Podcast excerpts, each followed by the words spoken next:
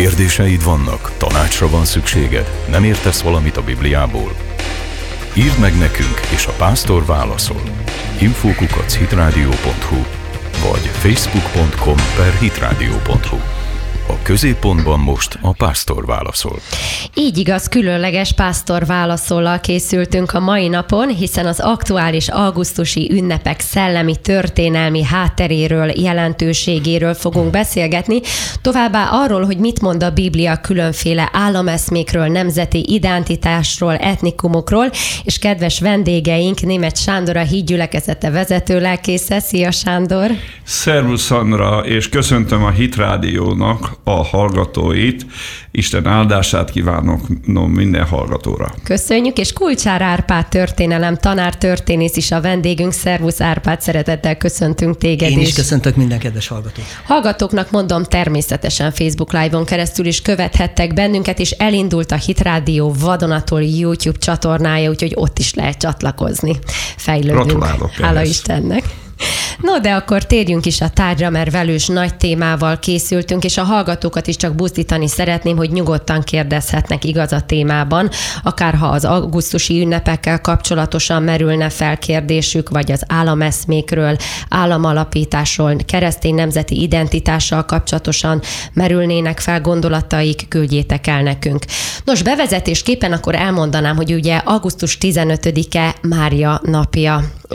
Utólag is boldog névnapot kívánunk a kedves feleségednek, Árpád. Nagyon köszöni távolból is. Igen, de hát nem erről híres ez a nap, hanem arról, hogy ez a nagy boldogasszony ünnepe Szűz Mária mennybe menetelének, vagy elszenderedésének a napja. Ugye ez a legnagyobb római katolikus Mária ünnep, és több katolikus országban munkaszüneti nap is, például ugye Ausztriában, Olaszországban, Spanyolországban, Romániában, illetve Szent István király halálának az évfordulója is. Magyarországon egyébként a munkaszüneti napot 1940 98-ban törölték el. Először beszéljünk arról, hogy Máriáról alkotott kép felfogás. Mi jellemző a katolikus egyházra, mi jellemző a protestáns evangéliumi felekezetre, milyen különbségeket tudnátok mondani? Ki kezdjem? Sorsoljunk. Tehát az evangéliumi és a protestáns egyházak elsősorban az Istenek az igéjétből állapítják meg és alakítják ki a Mária képüket. Meg vagyok róla győződve, hogy ezen az alapon nagyon helyes és igazságos viszonyulás alakul ki a hívőkben Máriáról és a Máriának az evangéliumban és Jézus Krisztus üdvözítő munkájában betöltött szerepéről. Tehát ők elsősorban arra azt hangsúlyozzák, hogy Mária egy törvénytisztelő zsidó hölgy volt, aki betartotta a törvényt, fedhetetlen volt, Isten kiválasztotta, a kiválasztás az valóban örökkévalóságban történt, ugye ez a Calvin, Calvin János is ebben hisz, hogy eleve el volt rendelve Mária erre a szerepre, és az úrnak, a angyalának a meglátogatása során kapott egy olyan teljes kegyelmet Mária, amely az eredendő bűntől is, meg konkrét védkektől is természetesen mentesítette, és ennek köszönhetően az isteni mag szeplőtelenül tudott megfogadni Máriában, és ezen keresztül jött be a mesiás Márián keresztül a, a, a látható világban, a, a Judeában. Belekérdezhetek ebbe? Igen? Hogy ez a fedhetetlenség, ez csak a terhességi, születési időszakra időszakra vonatkozott, vagy utána is? Tehát hangsúlyoztam, hogy törvény szerint Mária előtte is vethetetlen volt, de nem olyan értelemben volt ö, szeplőtelen. A kettő dolog az nem ugyanaz, a szeplőtelen és a fethetetlenség, két különböző fogalom. Tehát törvény alapján Mária fethetetlen volt, ugyanúgy Józsefről is ugyanezt el lehet mondani, ezért nevezi a Biblia igazaknak.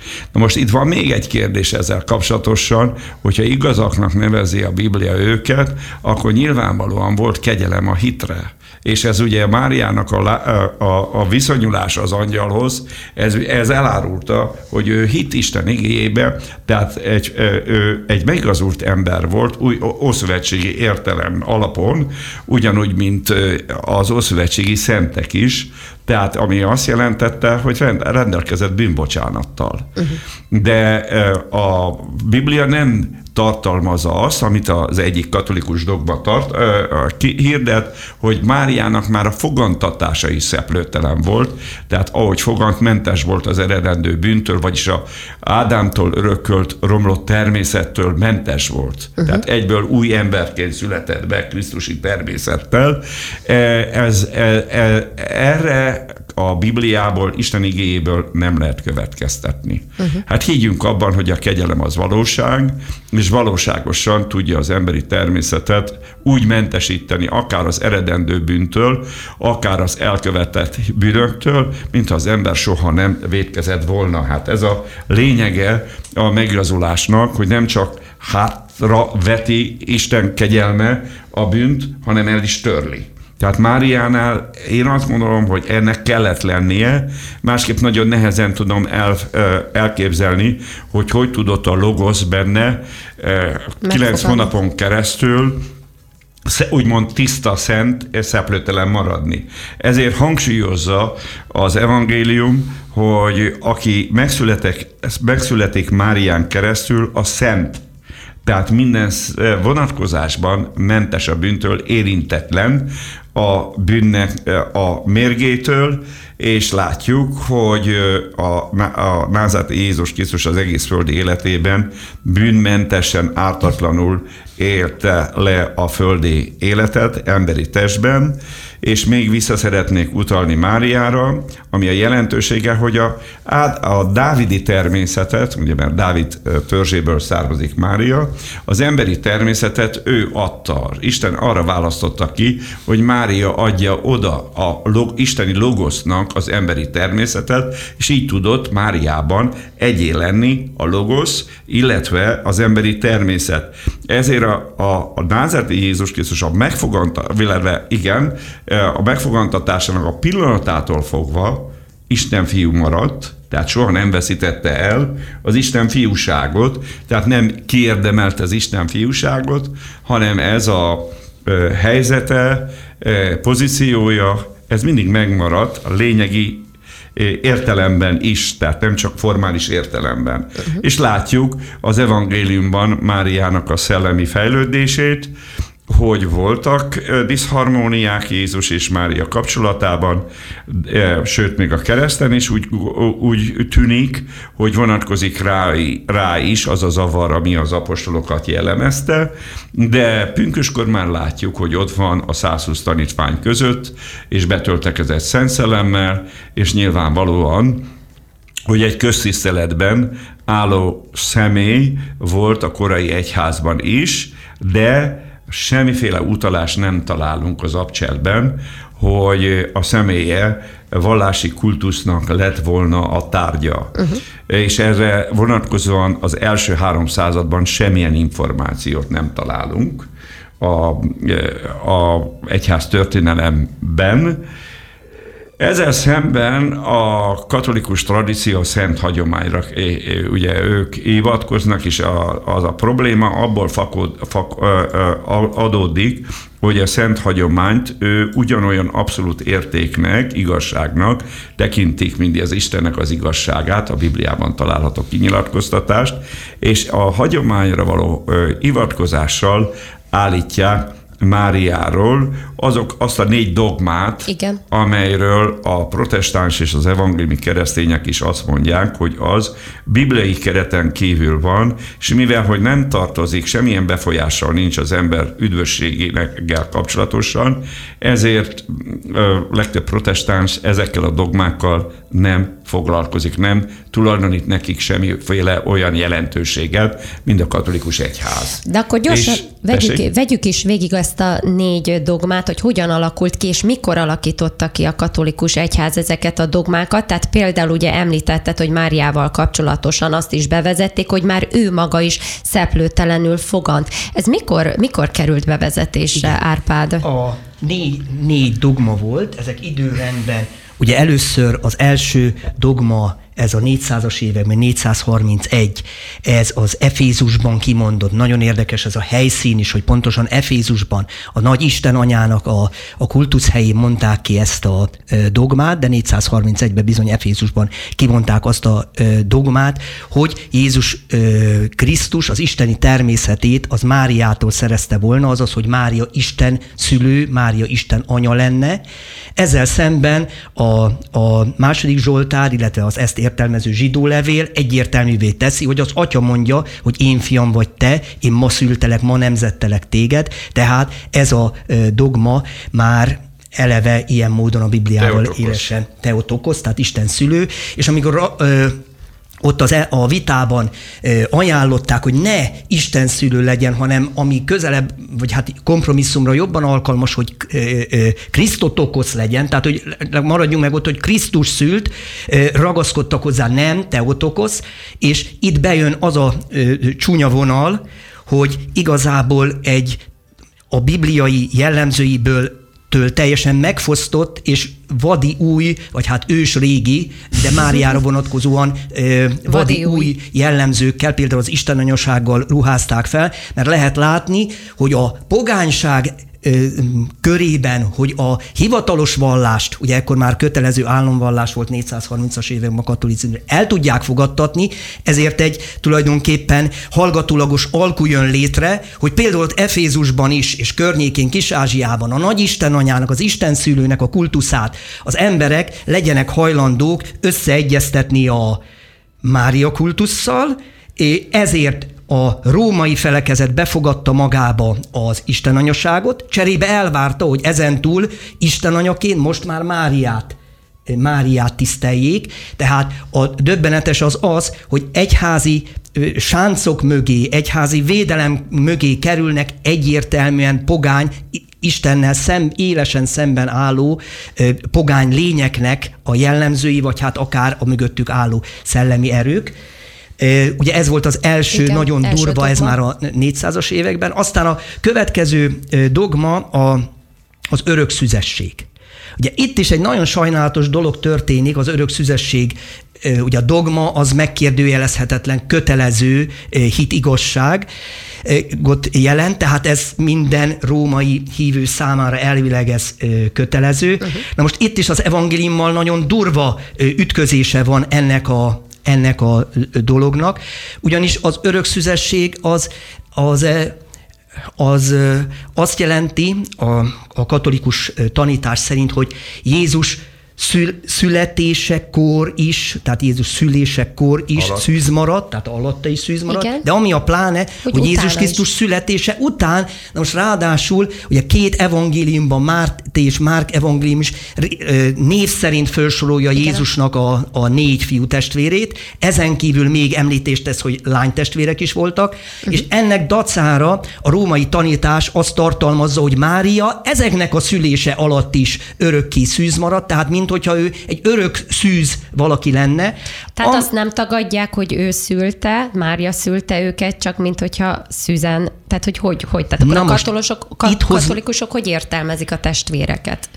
Ugye itt behoznak egy, egy, egy értelmezést, csak hogy az örök szüzesség maradhasson, mint hogyha ez a Jakab Józsi és az ott felsorolt testvérek, ezek, ezek az unoka testvérei lennének, uh-huh. már pedig a szöveg szerint, ha valaki megnézi a görög szöveget, akkor egyértelmű, hogy külön szó van az unoka testvére, külön szó van a testvére, és itt bizony a testvér egyértelmű a bibliai szöveg alapján. Viszont azzal a logikával, amire az előbb próbáltam utalni, hogy ahhoz, hogy mindenki vallása lehessen a, a római hit, anélkül, hogy, hogy az embereket átütötte volna az evangéliumnak az ereje, ide kellett egy, ez a kompromisszumot alkalmazták ezúttal is, hogy számos örökszűz istennőt tiszteltek ők. Hát például a, a, a Aténben a Pallas Athénénak a kultusztemploma, a Parthenon, az azért Parthenon, meg görögül a Parthenos azt jelenti, hogy örök szűz. Hm. És egy döbbenetes dolog, hogy ezt a Parthenon templomot, a Parthenos, az Örökszűz Pallas Athénének a templomát, Mária templomát teszik majd a 600-as évekbe, tehát még épület szerint is összhangba hozzák azt, hogy Mária megkapja már az, az örökszűz tanítást, és az emberek mehetnek oda, ahol eddig is egy örökszűz ö, ö, szemét ünnepeltek, egy pogány, ö, pogány istennőt, de így megvan a kompromisszum, az emberek ugyanazokkal a jellemzőkkel imádhatják tovább, vagy tiszteledik tovább, akár ugyanazon a kultuszhelyen, a római egyház pedig megkapta azt a nagy engedményt, hogy, hogy az örök szűz is ö, ö, Mária néven futhat. Tehát már van egy, van egy úgymond Máriánk, aki Isten szülő, meg van egy olyan, aki örökszűz. Uh-huh. Tehát a, az Artemis, vagy éppenséggel a Diana, ugye a, a latin, illetve a görög változat, ezek istenanyák, de például a, a Pallas Athéni az örökszűz, és, és ez majd bejön egyébként a magyar pogányság változatában, mert ahogy a magyarok térítése bekövetkezik, így se az evangélium ereje, hanem királyi utasítás, felső parancs szorítja rá az embereket. Ugye a korabeli feljegyzés szerint a mieink némelyeket megvakítottak, tehát a térítés a legbrutálisabb eszközökkel ment, és itt is a magyarok hozzá voltak szokva ahhoz, hogy az ő képzeteik szerint ugye hét eget képzeltek el, és mindegyikbe egy-egy úrnőt tettek. Majd ha lesz idő, érdemes lenne ezt az Ézsaiás 47-tel összevetni, hogy a magyar pogány elképzelésben a hét eget hét úrnő uralja, de ott is a nagyboldogasszony az Isten szülő, az ő lánya, a kisboldogasszony az örö, örök szűz. Tehát ugyanannak a párhuzama megvan, amit már egyetemes vonatkozásban ő megcsináltak a 400-as, 500 600-as években és így tovább. Amikor a magyarokra akadtak, de más népeknél is így van, akkor ugyanaz a kompromisszum, és bejön a római felekezetbe a nagy boldogasszony, valami 300 nem tudom mennyi egyházközség és templom van, az ő uralma, hatalma alá, át, alávetve. Nagy boldogasszony, plébániák, nagy boldogasszony, templomok sokasága. Igen. És ugyanennyi 230 nem tudom mennyi a kis boldogasszony boldogasszonynak is át van adva, vagy elmegyünk a Bécsi útra, akkor ott látjuk a Sarlós boldogasszonynak az egyházközségét, azaz plébániáját. Tehát egy döbbenetes dolgot találunk, hogy a magyarokkal is megtörténik ez a kompromisszum, hogy ö, pogány istennők kultuszában hagyják meg, uh-huh. az embereket hagyták meg István korától kezdődően. Uh-huh. Sőt, ha valaki fölmerte emelni a szavát a nagy boldogasszony ellen, hogy az pogány istennő, például a Horti rendszerben ezt megtette egy református lelkész rádióban, és, és ö, ö, ö, hát kurjai bírság, tehát jelentős bírság, sőt, börtönbüntetés lett neki, aztán azt ugye föloldották, de komoly meghurcolás lett csak azért, hogy ő bármit mert Nagyon belelendültünk a témába, még gyorsan. De, a... de igen. még szeretnék egy dolgot mondani ezzel kapcsolatban, hogy itt nem csak teológiai megfontolás játszott szerepet, hanem valláspolitikai szempont. Ugye maga a római impérium arra akarta felhasználni a kereszténységet, és használta is fel, hogy a birodalmat egyesítse és a birodalomnak a kiterjedése nagyon nagy volt, magába foglalta a közel-keletet, Észak-Afrikát, Kis-Ázsiát és a nyugati területeket. Szín, minden területen elterjedt volt az anyaistennek, nőistennek a legkülönbözőbb változatai, szinte fel se lehet sorolni már akkor milyen sok változata volt a, a, a fő nő isteneknek, meg az úgynevezett helyi, mint például később ugye hasarlós, eketiltó, stb. Ezek mind ilyen ágazati istennők, de meg volt, hát a, tehát maga a női patria, matriarkális e, e, e, istenségnek is a főistene, meg az alistenei. E, és e, nyilvánvalóan hogy a, a, az egyház vezetői igyekeztek megfelelni a hatalom elvárásának, miután megtörtént az összefonódás, és a tömegeket igyekeztek bevonni a templomba, Viszont nagyon sokan nem tértek meg, mert az üldözés ideje alatt a tényleges keresztényeknek a nagy része elköltözött, és nagyon sok névleges és képmutató ember maradt az egyházba, különösen a konstantinuszi fordulat után a templomok megteltek, és elkezdődtek a templomoknak az építése, de ugyanakkor hosszú ideig jártak a bálvány templomokba is, és szerették volna ezt a társadalmi réteget, illetve hát nem társadalmi rétegről beszéltek akkor, megnyerni a kereszténység számára, és ezért, hogy mondjam, krisztianizálták, idézőjelben mondom, ezeket a babiloni eredetű kultuszokat, és így integrálódott a nem csak a katolikus egyházba, hanem az észak-afrikaiba is, a koptoknál is lehet ezt látni, a közel-keleti egyházba is, és a pravoszláv, görög-keleti és a különböző más egyházterületekbe is. Tehát ez, ez, ez, ez ma egy olyan adottság, ma a keresztény világnak, hogy át van szőve. Ezért ugye ezt igazából a protestánsok evangéliumokat szinkretista vallásnak nevezik, és hát ezzel kapcsolatosan nagyon sok polémia, vita, teológiai dolgozat, tanulmány is született, és ugye még kettőt elhagyott a, a ami csak az újkorba született, az egyik a 19. században, uh-huh. miután ugye a, a, a pápai állam megszületett, illetve megszűnt, a, utána történt ugye kinyom, eh, kimondása a szeplőtelen fogantatásnak, és ennek a három dogmának szinte szükségszerű következménye volt az, hogy ha Mária ártatlan volt, stb., hát akkor nyilvánvalóan, ahol igazság van, ott nem uralkodhat a halál, halál tehát igen. mindenféleképpen fel kellett oldani ezt az ellentmondást, és kimondták, a, a, fel, a mennybe vételét, nem mennybe menetel, a mennybe vételét, ami hát gyakorlatilag létrehozott egy alternatív evangéliumot, de ez sajnos e, sok protestáns evangéliumi keresztény szerint ez egy hamis evangélium. Uh-huh. És ha lehet, akkor én is, tehát Igen. az egyik dolog ez lett volna, hogy, hogy be, behoztak e, pogány szellemi lényeknek e, a tömegeit Mária neve alá, és gyakorlatilag hát lényegében halálos bűnbe viszik bele az embereket, amikor idegen istenek imádását e, viszik az emberekhez. De a másik pontosan ez, hogy érdemes akár így elemenként is megnézni, hogy micsoda hamis evangéliumot állítanak kifejezetten Jézus Krisztussal szembe. Igen. Mert amikor ugye 9. Piusszal elfogadtatják, vagy ő elfogadtatja a, a szeplőtlen fogantatást, akkor ennek nagyon durva következményei vannak, ugye ekkor dogma, ekkortól megkérdőjelezhetetlen, de ez már régi tanítás volt. És ennek ugye ennek a tanításnak, ami volt is utalás, ugye a lényeg az lenne, hogy az evangéliummal szembe van még egy személy, aki bűn nélkül fogant.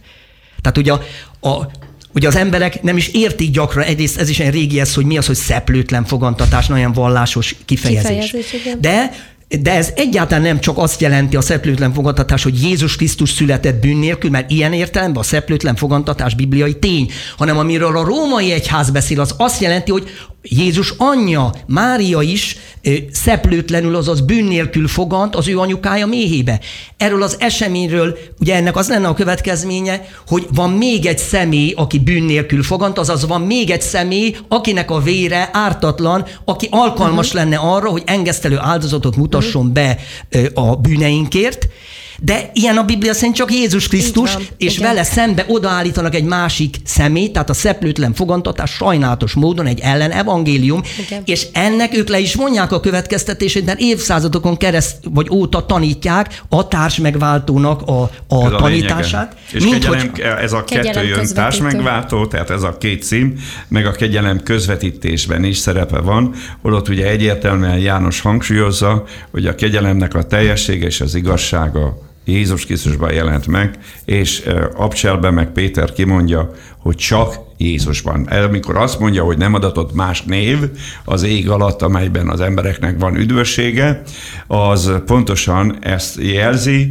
hogy a kegyelmet csak Jézus Krisztustól lehet megnyerni. Az ő érdemeit tulajdonította Isten Máriával kapcsolatosan is előzetesen, tehát mert látjuk az Ószövetségben is azért történt megigazulás, mert előlegként, ha ezt a szót ha szabad használni erre, hit, a hitet Isten megjutalmazta, mert tudta Isten azt, hogy meg fog történni a kijelölt időben a messiásnak az engesztelő áldozata, és őre nézően bocsátotta meg Isten Mózes bűneit, bocsátotta meg Illés bűneit, bocsátotta meg Dávidnak a bűneit, vagy akár Énok bűneit, mert mhm. mindegyik megőrzött ember volt, és ugyanígy igaz ez Máriára is. De hangsúlyozni szeretnénk, azt gondolom, hogy ezzel az Árpád is egyetért, hogy Mária egy szent ember uh-huh. a földi életében is, és a mennyekben is, de arra vonatkozóan, hogy ő most testben föltámadott, erre vonatkozóan semmilyen se történelmi tény, és hát különösen meg közismert, hogy a Bibliában semmilyen eh, tényt, ilyen, vagy utalást, akár közvetett módon nem találunk. Uh-huh. Tehát az, ez, ez az oka annak, hogy ezzel a kérdéssel kapcsolatosan a protestánsok és az evangéliumiak eh, vagy figyelmen kívül hagyják teljesen, de a, most, amit az Árpád itt fölvázolt, ez viszont egy nagy probléma, és ez, ez valóban létező probléma, mert nem lehet az igaz evangélium mellett egy alternatív evangélium, mert ezt úgy hívják, ugye ez a bibliai alapon, hogy akkor az, a másik az egy antikri, abban egy antikrisztusi szellem van, mert helyettesíteni akarja Jézus Krisztust, illetve e, valamiféleképpen Jézus Krisztusnak a, a tökéletes engesztelő áldozatát rövidíti meg, és tudjuk nagyon jól, hogy ez is ö, ö, súlyos ö, ö, morális és szellemi vétség. Visszatérve a nagyboldogasszonyhoz, tehát a, amire utaltál, hogy rátérünk a, a augusztus 15-ére, 16-ára. Tehát 15-én, augusztus 15-i ünnep, az a rendelkezésünkre álló információk alapján ne ez a dátum ez egy ősi ünnep, a, a női istenség számára volt ez elválasztva a többi naptól, többnyire az anya'istennek és a gyermekének a kultuszát jelentette, ez egyértelműen uh-huh. Babilonból jön, Babilonból származik, bár a tudomány ugye ben szkeptikus, de hát nyilvánvalóan a Bibliából világosan lehet következtetni, hogy Bábel, illetve Babilon azért lett a paráznaságnak a prototípusa, mert elszak, ő volt az első, amely elszakadt az Istennel való szövetségtől. Mert Noéval szövetséget kötött Isten, a három e, fia és a feleségek, és a, nyilván az unokák is e, ebben a szövetségben benne voltak, és ezt a szövetséget törte meg, a 1 Mózes 11-ben található esemény, uh-huh. aminek nagy valószínűség szerint Nimrod, és a hagyomány szerint Szemires volt a, a, a, a, a vezetője, a, és Nimrod nevet sokan lázadónak is fordítják, több szótár így adja vissza, tehát ott történt először az Isten elleni uszítás, lázítás és egy olyan kultúrának a megalapozása, és olyan vallási rendszernek a megalapozása, ami a káini örökségen alapul. De akkor ez az anya istenség az innen eredeztethető, vajon? A, egyértelműen, ugye erre, a, ahogy a Bibliában van egy, egy törvény, hogy a kezdetben ben van a vég, a végben ben van a kezdet. Ugye ebből, ebből abból következik, hogy a, hív, a Biblia kutató ember a jelenések 17-et nézi, és ott látjuk a babiloni szajhát eh, arany pohárral, és ugye eh, így vetítik ki a kezdetet, és úgy gondolják, hogy a Nimrod és a Semiramis létrehozott egy eh, babiloni misztériumi vallást, aminek hagyomány szerint, mert kétségkívül ez a kehelyel lépten nyomon bele bo, ö, botlunk, ö, különböző formában jelenik meg a, a, a, a, a, a, akár a ezotériában, akár a hamis vallásokban, ö, grál kehelynek is nevezik, de kétség kívül, hogy valami lehetett ilyesmi,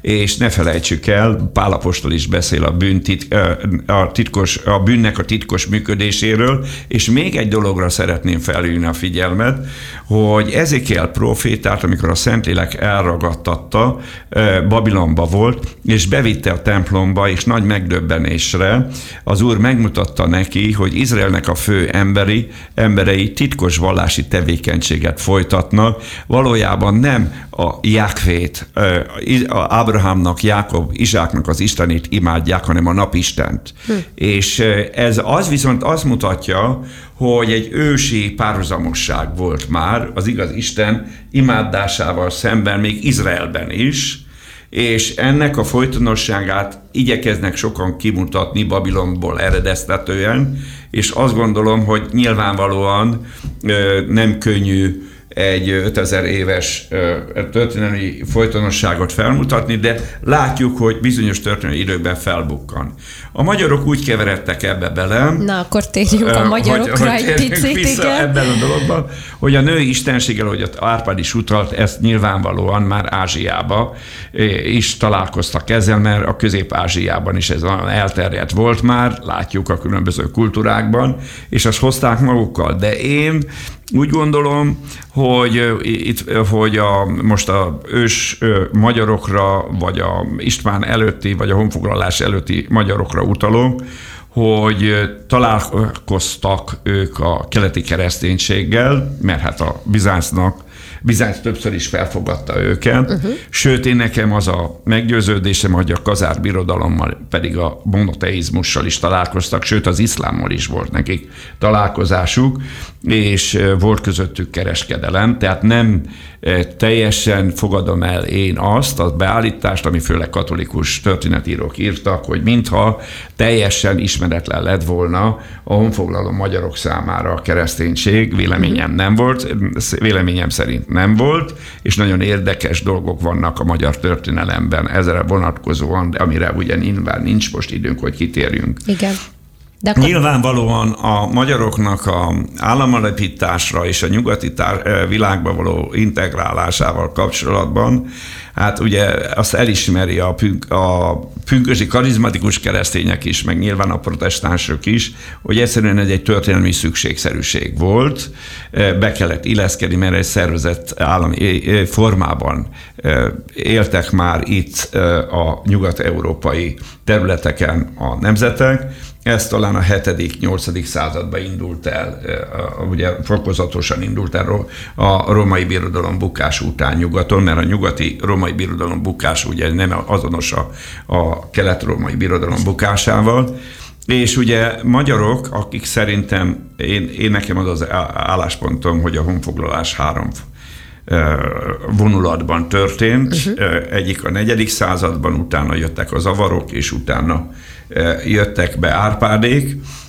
és én inkább a, a hun magyar rokonságnak a, a híve vagyok, nem tudok mit kezdeni a székely kultúrával ennélkül, csak akkor, hogyha elfogadom a székelyeknek a, a, az álláspontját szerintem a, a magyar nép eredetével kapcsolatosan a hagyományokat szerintem ők őrizték meg leghitelesebben, másképp a krónikáink is ezt igazolják, és azt gondolom, épp valakivel beszéltem egy nyugat-európai emberrel, hogy kevés olyan európai nemzet van, akit, akit rákényszerítettek arra, hogy a saját tradíciójukat radikálisan számolják föl, tehát a, főleg az eredetükkel kapcsolatosan. Mert ugye István, illetve István királynak is, de a magyar kultúra gyöngyeinek, csillagainak, mint Arany Jánosnak, Petőfi Sándornak, de még azt mondom Adi, Adi Enrének is más volt az etnikai identitása, mint nekünk. Hm. Ők büszkék voltak a származásukra és a hun magyar rokonság miatt. Miket ettől megfosztottak. És, és nem látok ennek semmiféle tudományos alapját, ahogy meg vagyunk fosztva. Na most visszatérünk. Ez is egy nagyon izgalmas Tessék? kérdés.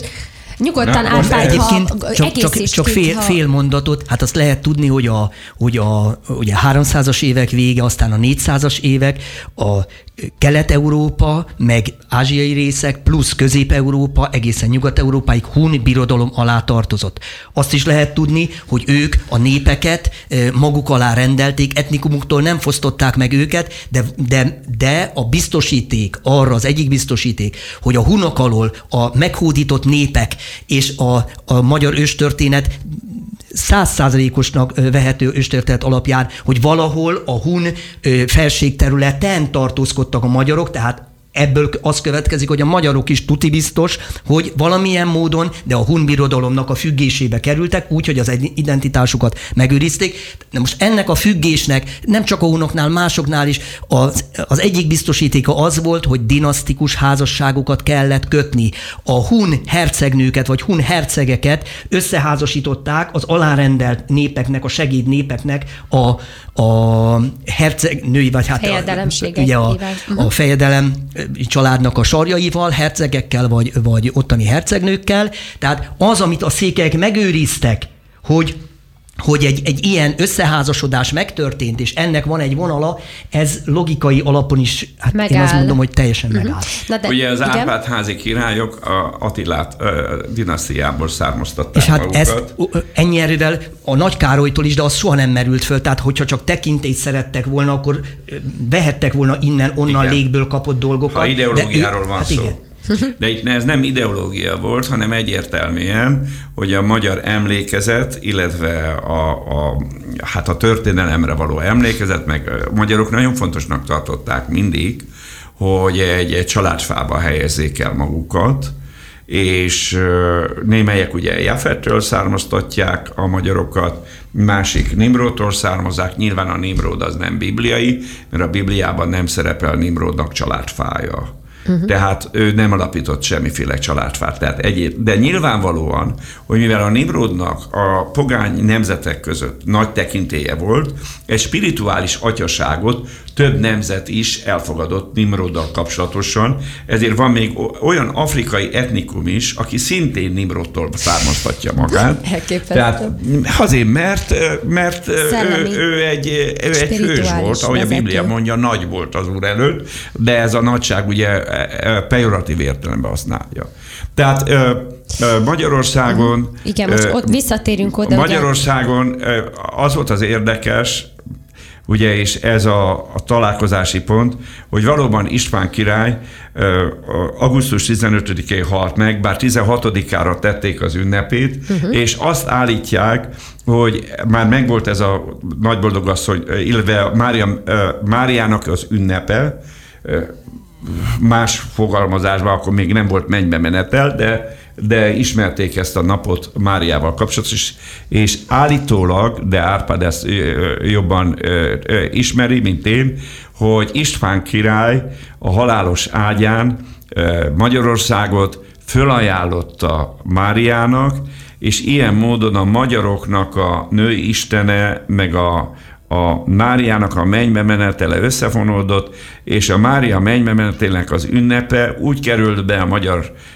vallástörténetbe és nemzet, nemzettörténetében, mint nagyboldogasszony ünnepe. Árpád, megerősíted? Tehát, az megerősíted. És védőszentje lett így a Igen. magyaroknak. A mhm. legfontosabb védőszentje. De a, ott azért, azért kéne hagyni egy kis ajtót és egy nagy kérdőjelet, Igen. Hogy, hogy, hogy valóban István ezt tette vagy pedig ez egy későbbi Aha. egyházpolitikai megfogalmazás. Azért mondtam állítólagos. Igen. Mert halálos ágyán ugye tudjuk, hogy...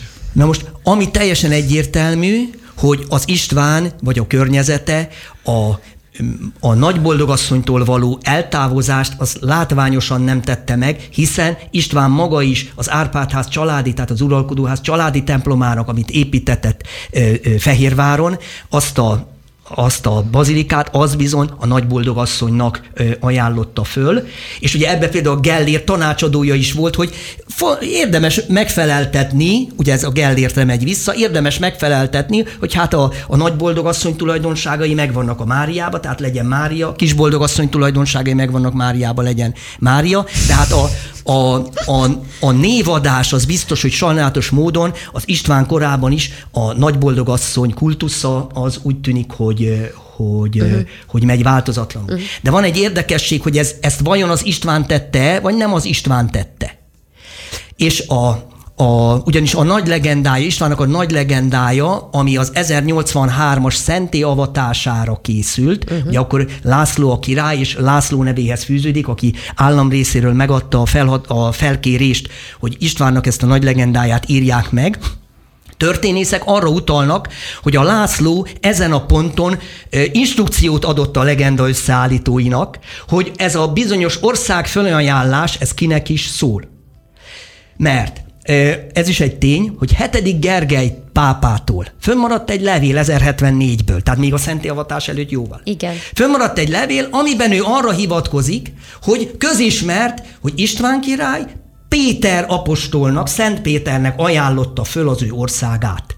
A történészek hogyan fogják meg a, ezt a levélből származó tényt? Tehát azért nyilvánvaló, nyilvánvaló légből vett dolgot lehet, hogy a hetedik Gergely címzett a királynak, vagy a hercegnek, még akkor, hanem, hanem, hanem, hogy emögött az van, hogy, a, hogy valóban nem volt egyértelmű, hogy kinek is ajánlotta föl, csak hogy az országát az égiek bízta, hogy ez Péter volt-e, vagy ki volt, itt, itt látszik, hogy van egy nagyon nenyén, csak azt szeretném, hogy azért ne legyünk annyira biztosak, biztosak abba, hogy, hogy ez biztos, hogy istváni tradíció.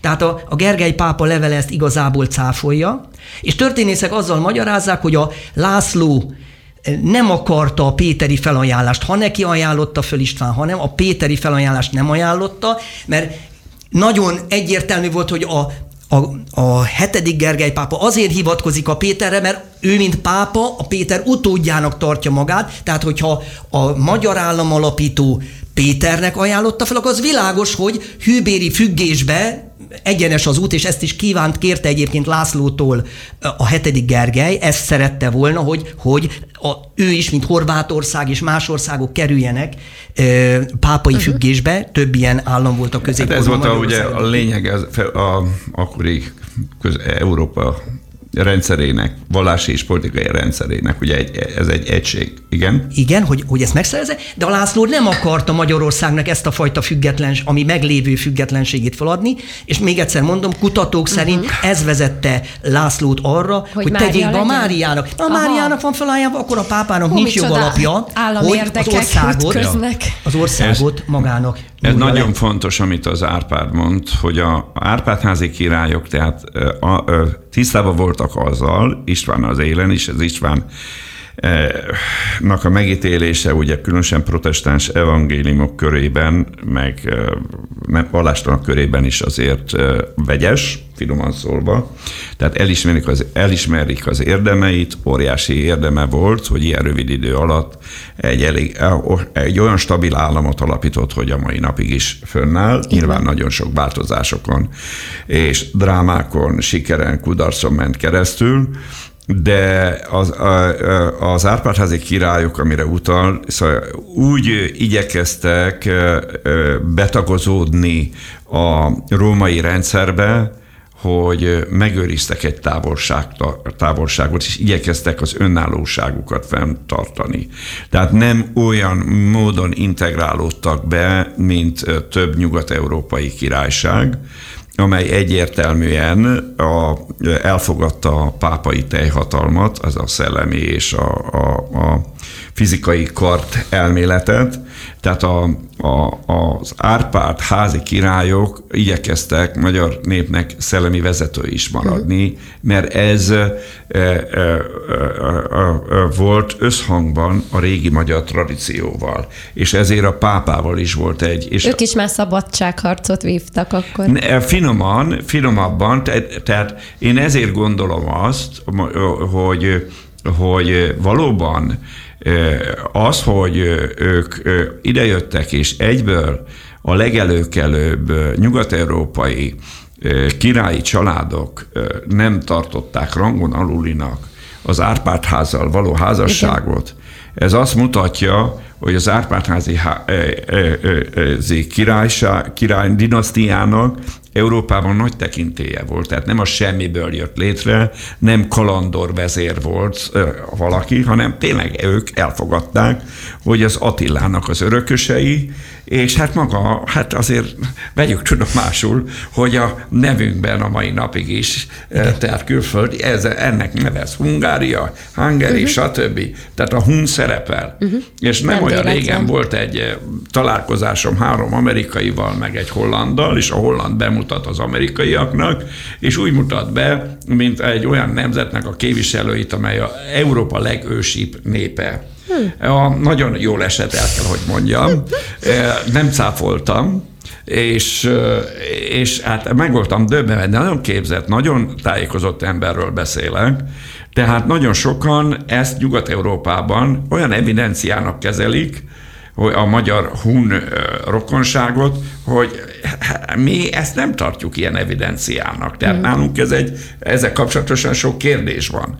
De most visszatérve, tehát István, én azt gondolom, hogy az Árpádnak a megjegyzése nagyon helyes. Itt megint egy ideológiát, egy vallás ideológiát kell figyelembe venni, a Mária Regnum féle eszmét, tehát a Mária uralkodásának, országának a a ideológiáját, mert ez, ez szintén e, köszönő viszonyban sincsen a teljes szentírással, e, sőt az igaz, a, a, a keresztény igazi bibliai tradíciókkal sem, és ilyen módon ugye később Mária országának nyilvánították Magyarországot, és e, ez viszont egyértelműen, hogy inkább klerikális érdekeket szolgált, és hát tulajdonképpen ez az a nagy probléma a mai napig is, főleg a horti rendszerben volt ez nagy, ö, ö, nagy probléma, és most is nagy probléma, hogy ez az ünnep sokak számára a nemzetnek a megosztását jelenti, abban az esetben, hogyha a királyság, a nemzet, a, ugye nemzet, tehát a király képviseli, valamint a, az egyház, a vallás, a, konkrétan a katolikus egyház egységéről van szó, akkor egyértelműen akkor ez a fajta akár Mária Regnum, akár ha így értik a Szent Ismáni eszményt, akkor ez egy nagyon erőteljesen kirekesztő jellegű, amit ma ugye mai Magyarországban újra rekonstruálni, eh, hát, az, az, az, az destabilizálni fogja bármelyik kormány. Kérdéseid vannak, tanácsra van szükséged, nem értesz valamit a Bibliából? Írd meg nekünk, és a pásztor válaszol. Infókukac hitradio.hu vagy facebook.com per hitradio.hu A középpontban most a pásztor válaszol. Így igaz, folytatódik a rendkívüli pásztor válaszol vendégeinkkel. Német Sándor a hídgyülekezete vezető lelkész és Kulcsár Árpád történelem tanár történész továbbra is itt vannak velünk. Nagyon izgalmas témákról beszélgetünk. Ugye az első órában, főleg augusztus 15-e kapcsán fejtettétek ki az álláspontjaitokat a Nagyboldogasszony ünnepéről volt szó, még majd lehet, hogy visszatérünk erre a témára. De akkor most egy kicsit váltsunk át ugye augusztus 20-ára, ami István napja Magyarország az államalapítás ünnepe, Szent István királynak, az állam alapítónak az emlék napja, úgyhogy nagyon fontos eseményre készül Magyarország. Egyáltalán, Sándor, hogy látod, egy keresztény embernek érdemes foglalkozni a Szent Istváni állameszmével, illetve a jelenlegi államformával? Miért fontos ez? Szerintem nagyon fontos, főleg a jövő szempontjából számunkra. Nagyon nagy jelentősége van István királynak, ahogy utaltunk rá, hogy integrálta Szerintem annak ellenére, hogy lehet vitatkozni, hogy most a nyugati vagy a keleti kereszténységhez kellett volna csatlakozni, ugye ez egy régi vita a történészek között, de azt gondolom, én véleményem szerint, hogy helyes volt, hogy a nyugati világhoz csatlakozott, de ugyanakkor azt is lehet látni a magyar ezer, több mint ezer éves történelemben, hogy a magyarok igazából nem találták meg a helyüket a nyugati kultúrában, és ez a mai napig is így De ez van. miért van? Különcök vagyunk? Nem, hát van egy erős pusztai a tradíciónk, amit nem kell szégyelni véleményem szerint, aminek a, a, a, a értékét, jelentőségét igazából hát nem értjük, mert ugye ezre a területre a történelem oktatás nem tett hangsúlyt. Talán a következő évtizedekben lesz, e, kapunk, kapnak majd az új generációk világos képet, megmondom miért, szerintem. Azért, mert lehet Mongóliában, Kínában és közép országokban most, talán történelemben sohasem kutatni a hunoknak az eredetével kapcsolatosan. Azt is sokan nem tudják, hogy a legnagyobb hun múzeum, az Pekingben van, meg Mongóliában. Ne, én sem tudtam. És azt sem tudják sokan, pedig a kínaiak történelmi tényként kezelik, hogy a kínai falat a hunok támadásával szemben építették, mert hosszú ideig legyőzhetetlenek voltak a hunok, és egy dinasztikus házasság eredményeképpen sikerült nekik elsajátítani a hun harcmodort, és ilyen módon utána a háborúskodásoknak vegyes kimenetele lett, tehát többször is a kínaiak győztek és utána a hunnok, amiben több etnikum tartozott természetesen, szétszakadt, mert sokan nem értettek egyet. A kínai felfogás szerint ez egyik része elindult nyugatra.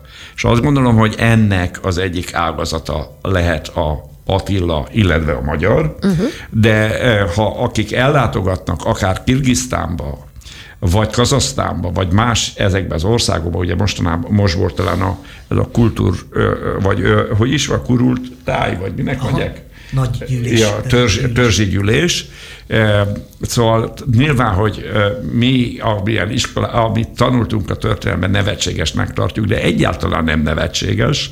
Akik jártak ott, például a gyülekezetből is Kirgisztánban többen voltak, ott a Kirgisztánnak meg vannak győződve arról, hogy a magyarok rokonai. Érdekes. Egyébként ennek van bármi szellemi jelentősége, hogy honnan eredünk a a ugyanazok. A csodaszarvas legenda, stb. Ez És érdekes. azt tartják például a kirgizek, hogy a, a magyarok testvérek, és ők a legnyugatobbra tar, ö, ö, ö, került testvérek. Ma nem olyan régen voltam Moszkvában a világbajnokságon. Ott, ott szinte oroszokkal beszéltem. Az egyik beszélgető partnerem tájékozott volt a magyar őstörténettel kapcsolatosan, és azt állította, hogy szinte alig van Oroszországban olyan terület, ahol ne jártak volna a magyarok. Magyarok mindenhol voltak, vannak De, és lesznek. Nyilván ő a hunokkal állítja összefüggést. Tehát nem, tényleg a Petőfi, meg a kölcsei, ahogy a ős magyar történettől tehát fölemelik, hogy büszké, és ezzel igyekeztek a saját kortársaitnak a identitását erősíteni. Szóval mi úgy tanultuk, hogy ez alaptalan, ez, uh-huh. egy, ez egy ideológia volt. De most nem. úgy tűnik, hogy ez egyáltalán nem alaptalan volt, tényleg nem kell a magyaroknak szégyelnie az ős történetet, és véleményem szerint az István királynak a döntése egyszerre volt pozitív, és egyszerre volt negatív, mert én is elfogadom, amire utalt az Árpád is, hogy viszont a magyaroknak a pszichikai, fizikai, a lelki erejét megtörte István király. Uh-huh. Te, tehát azzal, hogy a saját családjában, Árpádház családjában elindult egy leszámolás, ugye megvakítás, olomöntés a fülbe, stb., kivégzések, és hát amit még nem tudunk, mert hát katolikus történetírók írták meg a Magyarországnak a kereszténység felvételét, amivel én is szkeptikus vagyok, mert mondom, én szerintem találkoztak, és a magyar embereket, nem tudom, Árpád, mint történész, én csak laikus, én szabad időmben szeretek ilyen. Hobbi történész vagy. Én annak sem mondom magamat, szeretek olvasni ilyen történeteket. Uh-huh. És én úgy értettem meg, hogy a magyarok, az ős magyarok, tehát az Árpádházi uh-huh. magyarokat a vallás területen tolerancia jellemezte. Uh-huh. Tehát toleránsak voltak, Árpád? és ez, ez teljesen jellemző volt a, a sztyeppei népekre, és ennek például egy bizonyíték, hogy a magyarok, ténylegesen a magyarok is ö, ö, toleránsak voltak, hogy a metódnak a legendája az, az fönnmaradt, és ott a legenda leírja, hogy a metód még a honfoglalás előtt ugye találkozik a 800-as években a, a magyarokkal, hát ő azt e, látja, hogy, hogy rohannak felé, vágtatnak felé harcosok, és akkor ő már készül az utolsó pillanatára, és akkor a legenda azt tartalmaz a metódnak a legendája, hogy ezek a magyarok meghallgatták őt türelmesen, sőt a végén arra kérték, hogy ő értő is a metód imádkozzon, tehát nem arról volt szó, amire ő várt, hogy majd esetleg lekaszabolják. Igen. Tehát a görög-keletiek felé is türelmesek voltak. Uh-huh. Ugye ismeretes, hogy már a kazárbirodalom területén a magyar elitnek egy része a, a, a zsidó vallást fölvette, szinte biztos, hogy a muszlim hittel is ö, ö, találkoztak. Uh-huh. Tehát a, a minden rendelkezésre álló tény azt mutatja, hogy a, a, a katolicizmus fölvételéig ez a sztyeppei tolerancia, tolerancia jellemezte De vajon a magyarokat. lehetett volna más választása? Hát ez egy nagy kérdés, ugye utólag nem tudjuk megállapítani, szerintem igen. Mi? Mi lett volna az alternatív jó megoldás? Hát ugye Biblia alapon azt mondjuk, hogy igen, lehetett volna, de biztos vagyok benne, hogy a hatalmi harc, a, ma úgy mondjuk, hogy politikai érdekek, ebben biztos, hogy szerepet játszottak, Ugye akkor nagyon népes volt az Árpád ház. Árpád nem öt, tudom, öt leszármazott, ugye Ja. öt fiú gyerek volt, Igen. és azon mentek a különböző Igen. ágak. Tehát Árpád- az, hogy az Árpád ház kihalt rövid időn belül, hát nem rövid időn belül, de hát azért e, fennmaradhatod volna. Én ezt úgy e, sajnálatosnak tartom nagyon egy, e, magyaroknak talán ez az első nagy történelmi tragédiájuk, hogy az Árpád ház kihalt, ez az én véleményem. Mert ugye többnyire ők nagy, nagy egyéniség volt, egyéniségek voltak is.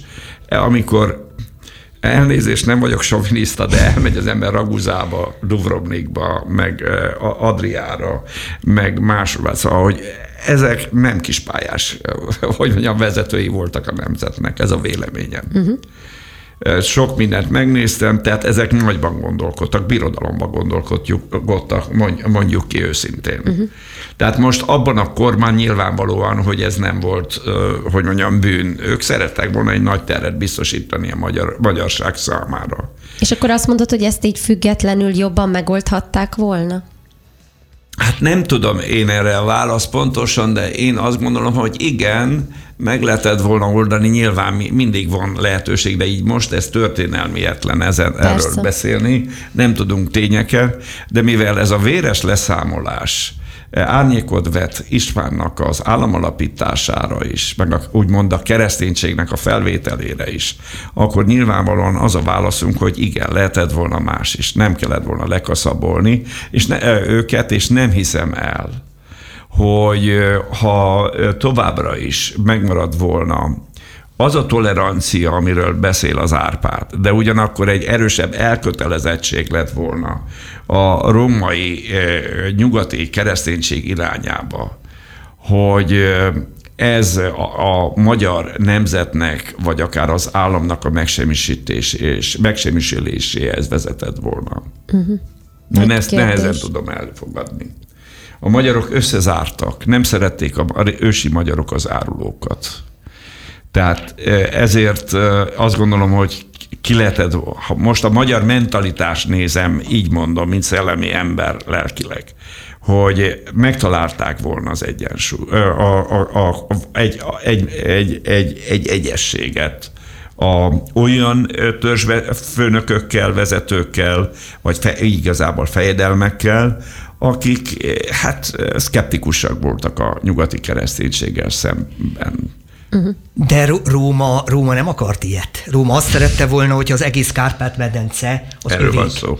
Tehát itt Ment a vetekedés ugye kelet és a nyugat között. Előtte volt ugye az egyház, vagy illetve leugott már az egyházszakadás, viták voltak. Tehát, Ö, tehát ők erősíteni akarták a pozíciójukat. Ö, Én azt gondolom, hogy ez egyértelműen a tanácsadók, tehát a Rómából jött ö, tanácsadóknak, illetve német országból, császárságból jött tanácsadóknak ö, ö, tulajdonítható. Meg Gizelának gond- na, szerinted mekkora jelentősége volt?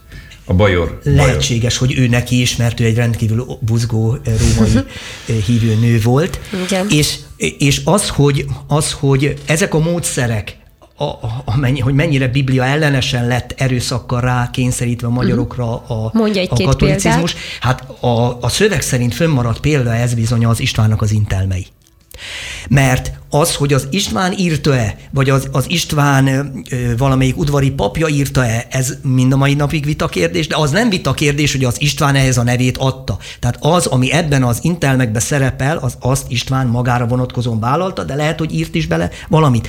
Most ebben, a, ebben az intelmekben, amit minden egyes államfőnek tulajdonképpen az Imrének, de ez egy királytükör, ami azt jelenti, hogy az nem csak a konkrét utódjának, hanem egyáltalán a, a magyar királyságról, tehát az uralom gyakorlásról szóló üzenete ez az Istvánnak. Ebben nincs szó semmiféle erekéről. Egy hang nincs a pápáról, vagy a pápának való alávetettségről, nincs szó a Mária kultuszról, egyetlen egy biblia ellenes dolog, tessék átnézni ezt a hosszabb szöveget, egyetlen egy nincs benne, és ennek én azért örülök, ha szabad rögtön megjegyzést is tenni, mert ez egy olyan szöveg, amit a konzervatív, biblia beállítottságú eh, emberek igenis föl tudnak vállalni, ez egy nagy, szerintem egy nagyszerű szöveg, és ha Hát ha nem túl erős a hiány, akkor még a rituális római vallásnak a képviselő is. Tehát ez az irat, ami az István felfogását mutatja, ez teljesen alkalmas egy, egy, egy konszenzusra, egy egyetértésre, mert szerintem ezt mindenki tudná vállalni. Uh-huh. Mert ahogy ő ott beszélt arra, hogy legyenek az emberek megtanítva, vízzel megmosatva, és a, a, a, a Szentlélektől elárasztva, és hogy Jézus Krisztus a kőszikla, ezért Husz Jánost kivégezték, hogy nem a, nem a Péter a kőszikla az egyháznak, hanem István ebbe azt vallja, hogy... nem a pápa. Hát de nem ám a pápa, hanem Jézus Krisztus a kőszikla, tehát az István egy nagyszerű szöveget adott, uh-huh. ez szerintem teljesen olyan, ha lehet egy párhuzamot mondani, mint a, mint a, a hiszek egy, hogy aki imádkozza, imádkozza, aki nem imádkozza, nem imádkozza, de ott is teljesen egyértelmű, hogy Róma, Rómához köthető szöveg, de tulajdonképpen egy vállalható szöveg, mert azt hiszem talán hídgyülekezet biztos is, honlapján is fönt van. Tehát a hiszek egy is olyan, hogy semmiféle biblia ellenes dolog nincs benne, hanem egy összefoglaló, és az István is az uralkodás szempontjából szerintem a mai országvezetőkig terjedően egy olyan örökséget hagyott, ami szerintem bibliai alapon is teljesen vállalható, és ezt az István a legszűkebb körének adta tovább a saját fiának, mert akkor még élt az Imre Herceg. Hm. Tehát az én felfogásom szerint ez mutatja az ő igazi hozzáállását, amit hm. csak a saját legszűkebb családjára kapott, úgymond fölmentés szerintem Rómából vagy a német papoktól, mert országosan kellett csinálni azt, amit Róma ahogy, amilyen stílusba hódított, de szerintem, ha meg akarjuk érteni, hogy az Istvánnak a kereszténységről, az István számára szimpatikus felfogás, akkor Aha. ez az, amiből hiányoznak az erekék, hiányozik a Mária kultusz, hiányzik a, a szentek kultusza, hiányzik a pápas, uh-huh. pápasággal való ö, ilyenfajta alávetettség, vagy szoros kapocs, és így tovább. Tehát az én javaslatom ez alapján, a szöveg alapján ez. Uh-huh. Tehát a... egy, egyértelműen mondom, a pozitívum az, hogy a István egy olyan alapot teremtett, ami ma vállalható, de újra szeretném utalni, és hát ugye az Árpád ezt szintén jobban ismeri, hogy az egy szomorú történet, hogy tiszta magyarokból álló hadseregeket István nemzetközi haderővel vert le. Hmm és semmisített meg. És azért a korszak, én azért, ez ilyen szempontból érdekes ebbe belegondolni, hogy a, a seregének a fővezére német ember volt, a testőrsége német katonákból állt, uh-huh. a, a szellemi emberi, a papjai német vagy itáliai, de ilyenekből állt, és hát csak tulajdonképpen segédcsap, a seregének is a döntő része, nem csak a vezére, a seregén döntő része is alapvetően birodalmi csapatokból állt, és csak ugyan ezzel rontott rá, és csak úgy mellékesen voltak jelen a, a, a, a magyar könnyű fegyverzetű csapatok, és hát a korszak szempontjából, tehát a koppány híveitől nagyon hát sajátos lehetett azt megélni, hogy most levágtak bennünket, épp hogy megmenekült, a koppányt négybe vágatta, és a koppánynak a birtokai, ami hát régi nemzetségi Árpád házi birtokok voltak, most magyarul nem is beszélő, izé, tehát pannonhalmi szerzeteseké lett, akik oda mentek és földesúri hatalmat Igen. gyakoroltak és elnyomták az embereket. Tehát sajnos az István, ahogy megvalósította ezt a fajta hatalmat. K- kicsit az, benne nem volt tökéletes. A Igen, az nem. Előrevetít. Előre volt. De most tehát akkor... Itt van a probléma, hogy ugye a nacionalisták és a nemzeti alapon álló emberek nagyon nagyon két szóval megkérdőjelezik a államalapításnak sok-sok elemét, uh-huh. és én azt gondolom, hogy teljesen reális jogos, de ennek ellenére azt lehet mondani, hogy István királynak a műve tartósnak bizonyult, és mégis azért alapvetően azt mondjuk, hogy nagy szerepe volt ab, neki abban, hogy a magyar nép fent tudott maradni, és újra és újra az államiságunk meg tudott újulni, és hát azt látjuk a 20. században is, Igen. a Trianon után, illetve az első világháború után, hogy az a hatalmas nagy káosz fölött ö, tudtak, ö, úgy mondjam, uralmat venni, ugyan rossz irányba mentek el később a, a magyar akkori elit, de mégis az államiság az megmaradt, és ugye hát azért ez nagyon fontos az állam a bibliai szempontból is, Igen, mert... ez volt ugye az alapvető kérdésem, hogy egy kereszténynek miért érdemes az államformákkal De nyilvánvalóan úgy kell, úgy kell érteni a keresztényeknek, hogy a magyar nemzet is és magyar az államiság is állandóan változás folyamatában van. Nagyon fontos ehhez való lojalitás, és nagyon fontos, hogy úgy vállaljanak a keresztények az elivásuknak, képességeiknek megfelelően szerepet, hogy jó irányban történjenek a változások, mert nagyon nehéz elképzelni, hogy a korszaknak a végén egy állam nélkül ö, ö, lévő nemzet, vagy a nemzeti identitást elveszített nép fent tud maradni. Uh-huh. És talán, ha szabad még egy, egy, egy érdekességet, hogy pontosan idén van ezredik évfordulója annak, hogy az István, ugye ez egy nagyon aktu- most politikai nagyon aktuális dolog, hogy az államalapító király ezer éve nyitja meg a Jeruzsálembe vezető zarándokutat.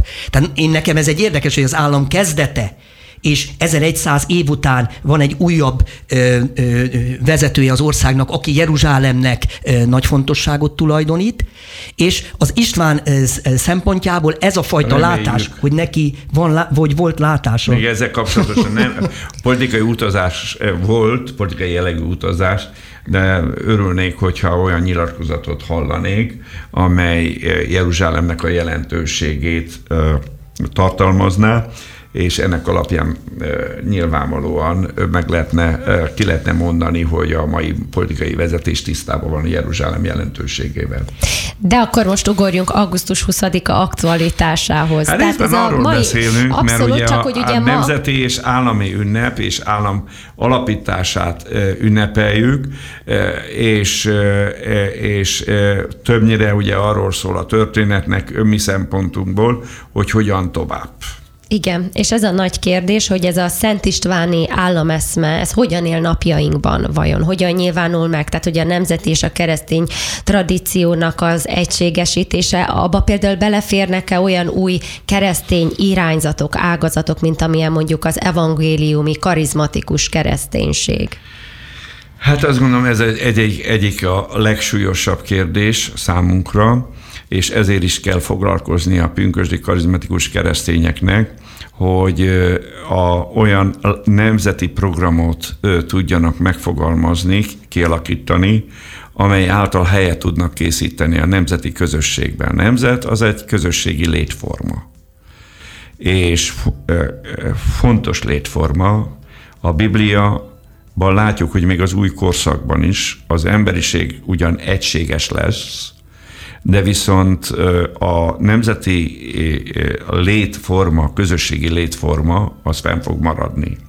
Mert amikor azt mondja Isten igéje, hogy a nemzetek királya és maguk a nemzetek is viszik a dicsőségüket és az ajándékukat Jeruzsálemben, akkor egyértelműen azt lehet látni, hogy nem oldódik fel egy globális tudatban, az új korszakban sem a nemzeti identitás és a keresztényeknek, tehát hosszú távon a következő új korszak aspektusából kell vizsgálniuk a múltat is, meg a jelent is. Mert ezt tudja biztosítani csak azt, hogy a következő évtizedekben a magyar nemzet, illetve a politikai elit olyan döntéseket hozzon, amely lehetővé teszi Magyarország számára a apokaliptikus években a túlélést. És a, mert reális, soha nem volt olyan, és soha nem lesz, így mondom, reális fenyegetettsége a magyar nép számára, a nemzet halálnak, mint a az apokaliptikus időben. De ez nem csak a magyarokra vonatkozik. Mindenkire? A legtöbb kisebb nemzetre igen, az erős nemzetekre is igen, de azt látjuk, hogy az erős nemzetek jelentős részéből kis nemzet lesz a hm. következő korszakban. Mert nagyon döntő, domináns szerepet fognak játszani a harmadik világháborúban. És a bibliai kijelentések alapján a harmadik világháborúban minimum az emberiségnek a kétharmada el fog sajnálatos módon pusztulni. Tehát, hogyha 9 millió vagy, akkor 3 milliárd, tehát két-három milliárd ember túlélőbe kell számolni. Most, ha hiszünk a proféciákban, nem hiszünk, akkor felejtsük el, amit mondok. Tehát éppen ezért Magyarország számára rendkívül fontos, hogy egyetlen egy világhatalomhoz, vagy világhatalmi erőcentrumhoz úgy kapcsolódjon, hogy őrizze meg a szuverenitását. Ez nagyon És ez, ez, ez az, ami megvan a régi magyar tradícióban. Uh-huh. Tehát ezért kell nagyon fontosan ismerni a magyar történelemben, és a magyar nemzetnek a sajátosságot. Sokan ezt megvetik, hogy ez nem jó, be kellene integrálni, fel kellene oldódni, stb. stb. Elavult már az etnikai identitás, de ez nem így van. Uh-huh. Tehát a keresztényeknek nagyon fontos, hogy ne politikai divatos ideológiák alapján határozzák meg a, a, a saját e, e, e, identitásukat sem, és ne pozícionálják a nemzetüket. Tehát a sorsdöntő kérdések az lesznek, hogy a világbirodalomhoz egy antikrisztusi világbirodalomhoz, vagy egy istentelen világbirodalomhoz hogyan fognak viszonyulni. A másik kérdés, hogyan fognak viszonyulni egy olyan kereszténységhez, amely elveszíti a lényegét, tehát az evangéliumot gyakorlatilag elárulja. A harmadik kérdés, hogy ennek nyomán, a világegyesítés, globalizáció nyomán kirobbanó politikai, gazdasági, pénzügyi viharokat hogy tudja a magyar nemzet átvészelni. A következő kérdés, hogy viszonyul Izraelhez, akár most, akár amikor Izrael nagy megpróbáltatásokon fog keresztül menni, és esetlegesen feltételezhető, hogy a modern zsidó állam összeomlik. És üldözött emberek lesznek újra a zsidó emberek. Ehhez hogy fog viszonyulni a magyar nép? Nagyon súlyos kérdés. A, a következő óriási kérdés, hogy az Armageddonról, a, világháborúnak az utolsó szakaszához, a szakaszában a magyar nemzetnek a többsége hogy viszonyult. Tud-e távol maradni tőle, vagy döntő, vagy részt vesznek ebben hivatalosan. Uh-huh. Utána pedig az lesz a döntő, hogy a nemzetek ítéletében, hát milyen ítéletet kap a minden hatótól. Ezektől a rengeteg sok alapvető dologon, vizsgán és megpróbáltatáson kell keresztül menni a magyar nemzetnek. De te látsz Tehát a keresztényeknek, keresztényeknek etnek alapján kell nézni a jövőt. Az István és az előző lévő generációk most a pozitív szereplőkre gondolok, akik áldozatot is hoztak azért, hogy a magyarság fönnmaradjon, meg az állam fönnmaradjon, stb. Ezeket, tehát annak ellenére, hogy mindegyiknél látjuk negatív a munkásságukkal kapcsolatos negatív jelenségeket, de mégis alapvetően pozitívnak kell értékelni, mert mégis létezünk. De viszont a jövőt így kell látni, véleményem szerint. És ha a, keresztények ebben döntő szerepet tudnak játszani, mert kik azok, akik profétikusan tudják látni a jövőt. A bekövetkező dolgokról kapnak az igazság alapján látást. Kik azok, akik e, számára van világító szövétnek amely a, a, a nemzetek sötétségében, amikor eljön a, az alkony, az már itt van szerintem, amikor eljön az éjszaka, mégis látják a fény világosságot. Az csak az újjászületett szentszellemmel és Isten igéjével betöltött keresztények képesek, illetve közösségek. De most éppen ezért ezeket a látásokat nem csak közösségi szinten és keresztények között kell terjeszteni, hanem arra kell törekedni, hogy a kultúránknak részévé váljon. Ha rész, ezt el tudjuk élni, hogy a magyar kultúra nem veti ki a profitai perspektívát, a bibliai alapon álló profitai perspektívát, akkor azt gondolom, hogy, hogy tudunk, akkor, akkor van reménység arra, hogy a következő korszakban Magyarország végre eléri azt, amire az ősök is szerettek volna, hogy egy szabadon, békén, jólétben, gazdagságban, Isten dicsőségében tud élni. Hát. Tehát nekünk ez a fő fontos. És ez, ezek a napok, ba, napok, tehát augusztus 15, 16, 17, 18, 19, 20, ebből a szempontból van ennek nekem nagyon nagy jelentősége. Nyilván értékelni kell a múltat, nagyon fontos, de a múltal kapcsolatosan látjuk, hogy rengeteg olyan kérdés van, hogy nem tudjuk eldönteni, mert a történelem ilyen, igazából nem lehet megismerni a múltat, de mégis ki lehet alakítani, hála Istennek, egy látást. Hogy hogyan tovább. Hm.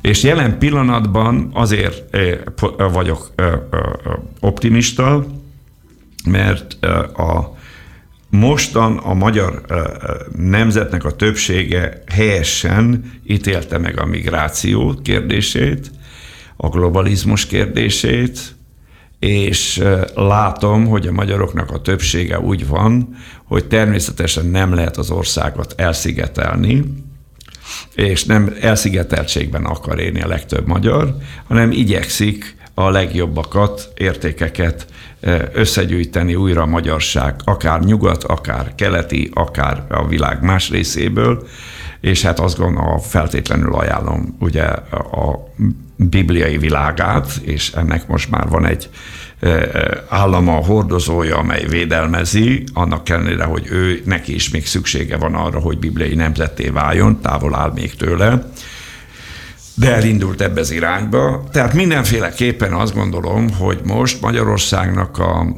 jövőre vonatkozó távlata, ami van most természetes adottságként, vagy politikai adottságként, azt a keresztényeknek nem szabad lebecsülni imádkozni kell, hogy ebbe az irányba menjenek, de nagyon fontos, hogy ne e, e, zuhanjon vissza Magyarország a vallási intoleranciába, e, és ne a kérdésedre válaszolva a Szent Istváni állam eszménynek ne azt a részét vegyék át, amit később alakítottak ki, hogy igazából az volt a célja, hogy valamiféleképpen az egész Magyarországot, egész magyar nemzetet egy felekezeti ideológiával leuralni, és minden mást elnyomni, és ilyen módon akár a állampolgári jogokat, szabadságjogokat ilyen módon határozni meg a különböző társadalmi rétegek számára. Ez tragédia lenne Magyarország Csak sokan számára. pont a napjainkban ugye ellenzéki oldalról ja. ezt rólják föl a jelenlegi kormányzat bűneként, hogy ilyen irányba halad az ország. Hát vannak ilyen hangok kétségkívül, tehát, de azt nem mondanám, hogy még domináns, de mindenféleképpen azt gondolom, hogy figyelni kell, hogy ne rossz irányba menjen az ország. Nem tudom, az Árpád ezt hogy látja. Akkor még egy dologról nem beszéltünk, ugye, amit szintén hát sokféleképpen értelmeznek, de mégis azért a keresztényeknek látni kell, hogy a magyar államiságnak van egy olyan szimbóluma, mert ugye már az Árpád-házi királyságról nem lehet beszélni, Habsburg királyság, vagy a dinasztiáról hála Istennek nem lehet beszélni, de viszont nyilván vannak olyan tradíciók ezzel kapcsolatosan is, amiket érdemes eh, felvállalni, de van egy olyan szimbóluma tehát a magyar államiságnak, ami azért mindig segített az állam fennmaradásában, megújításában, ez a magyar korona, korona? be. Uh-huh. Amit szintén azt gondolom a liberálisok eléggé ironikusan színikusan közelítenek meg, és a másik oldal, például Mária Regnum, vagy akár a Szent Istváni állameszmény, az meg egy másik szélsőség alapján e, értelmezi és e, alakít ki a koronával kapcsolatosan ideológiát, de én örülök, hogy Magyarországnak van egy ilyen erekéje, elnézést, mind a szent... Általában kettőt szoktam tüsszenteni. Mind a Szent Korona, amely összefoglalja a magyar nemzetet, és remélem, hogy még a jövőben is fogja kísérni a Magyarországnak a történelmi pályafutását. Nem tudom is. Van jelentőség, Árpád, te is így látod? Országegységet azt régóta jellemezte, vagy hát nem csak jellemezte, hanem, hanem egy jelképe is volt neki tehát az egységnek a megőrzése, illetve a nemzeti egységnek a megőrzését is, tehát a nemzetként való, tehát ilyen allegorikus kép a koronára, a királyi hatalom, de utána mindenféle állami hatalom. Ez a, a főleg 20. században, de előtte is már sok viharon átment nemzetet, illetve országot, tehát pontosan azt, amit az István létrehozott. Ennek találták meg ezt a jelképet, tehát ilyen szempontból mindenképpen egy pozitív üzenete van, hogy, hogy egy egységet egy egységet egy jelképpel is alátámasztva a nemzetre vonatkozóan is, és a országra vonatkozóan is ez mindenképpen megtestesíti. Nyilván gondolom az a helyes, hogyha ezeket a jelképeket a helyén kezeljük, és nem megyünk át például erekia tiszteletbe. Például, ami azért most augusztus 20-án eléggé jellemző, hogyha a Szent Jobb esetét nézzük. Erről mi hát, a véleménye? Az erekia tisztelettel kapcsolatosan, tehát van természetes tisztelete az erekének. Tehát az, hogy valaki bemegy a parlamentbe, és megnézi a, a, a koronát? koronát tisztelettel, és annak az értékével, jelentőségvel, történelmi jelentőségével eh, tisztában van, és a, a, azelőtt úgymond tisztelek, most nem fizikai test. Nem borul le. Én ezt, ezt nem gondolom, hogy ez egy nagyon egészséges dolog. Uh-huh. Itt a probléma akkor van, amikor ezeket a tárgyakat felruházzák természetről tartalommal. Ugye ez van, ez van a, a szélsőséges vallásos irányzatokban, a koronával kapcsolatos egészen egy misztikus ö, ö, tanokat ö, találtak ki róla, annak ellenére, hogy tényleg érdekes a korona. Tehát a maga a koronának a fölépítése, története, jelentősége, eredete, ez egyik nagyon érdekes kérdések, nyilván a szakmát a hosszú Igen, ideig óriási, hogy micsoda viták vannak, és nem tudják, nem tudják egymást lesz, leszorítani, mert mindegyik olyan érveket hoz, hogy, hogy egy ilyen nagy birkózás megy az különböző elme, hogy ez esetleg még jóval a honfoglalás előttből származik, vagy utána ja. száll, vagy honnan jön. Ugye Bizánc, minden, minden. minden. Honnan. Érdekes. A korona egy kérdés, az, azért, ezért nagyon fontos, hogy ne előítélettel közelítsük meg a dolgokat. Az kétségkívül, hogy ami körülveszi, az közvetíti az ember felé, hogy előítélet, előítéletes legyen. De nem szabad. Tényszerűen kell megközelíteni. Azt gondolom, hogy a magyar emberek, eh, hogy mondja, most jó értelemben mondom, büszkék lehetnek, hogy egy ilyen koronájuk van. Árpád egyetértesz ezzel? Hát ebből a, ebből a pozitívból, mert egy engem ja. viszont nagyon zavar azok, amik hozzácsatolódtak, amit te is Be, mondtál. Ja. Azok nagyon örülnék, hogyha azokat le tudnák választani, és az, tehát ami az egységnek a jelképe, a, ennek a folytonosságnak, az ja. uralkodói hatalomnak, meg egy csomó pozitív. Meg az, hogy van múltunk. Hát ezt kellene belőle hangsúlyozni. Tehát ez nagyon fontos, nézd, a zsidósággal kapcsolatosan is, az, és mai napig is ez a egyik kihívás, hogy meg akarják fosztani őket a történelmi múltjuktól. Hát ugye maga a palesztin helyettesítési teológiának ez a célja. Ugyanúgy ezt látjuk Magyarországgal kapcsolatosan, különösen a szabadságharc után, 1848-49 a szabadság után, tudatosan a magyarokat meg akarták fosztani a múltjuktól. Mi az István napot is ugye akkor egy több évtizedre ja. eltörlik. Ja. És akkor erre jöttek még a kommunisták. Na most én azt gondolom, hogy nem kell félni a múltunktól, nem is kell olyan be, beképzelni, vagy be, belevetíteni, ami nincs benne, de a magyar őstörténet rendkívül érdekes és izgalmas. Remélem a hallgatókat is Biztos vagyok benne, hogy kedvet csináltál, mert hogy, hogy az eredetünk. Hogy, hogy ez egy nagyon eredeti, hát most nem beszélve magyar nyelvről. Hát, az egy külön Hogy ugye téma. sokan úgy vélik, hogy ősnyelv. És kétségkívül, hogy jönnek ide Angliából, Oxfordból magyar nyelvet tanulni, mert nem akarnak unalmas nyelvet tanulni, mert több nyelvet tudnak már, és azt mondják, hogy az egyik legtitokzatosabb... Igen, meg legszebb nyelvnek is legtitokzatosabb nyelv Európában a magyar Legnehezebbnek nyelv. Legnehezebbnek is szokták mondani, legszebbnek ja. is szokták mondani, nyilván És ezek kapcsolatosan rengeteg elméletet, badarságot mondanak, de hát azért, azért, hogy mondanak badarságokat a magyar nyelvvel kapcsolatosan, Uh, ez emiatt ne szégyeljük a magyar nyelvet, hogy ős nyelv. Olyan sok kifejezés, éppen ma valakire, valaki, a feleségemmel beszéltem reggel, és mondjam valakire, hogy valakire mondom, hogy szipirtyó. Jaj, micsoda szó. Ő elkezdett nevetni. Remélem és nem rám. Nem rád mondta.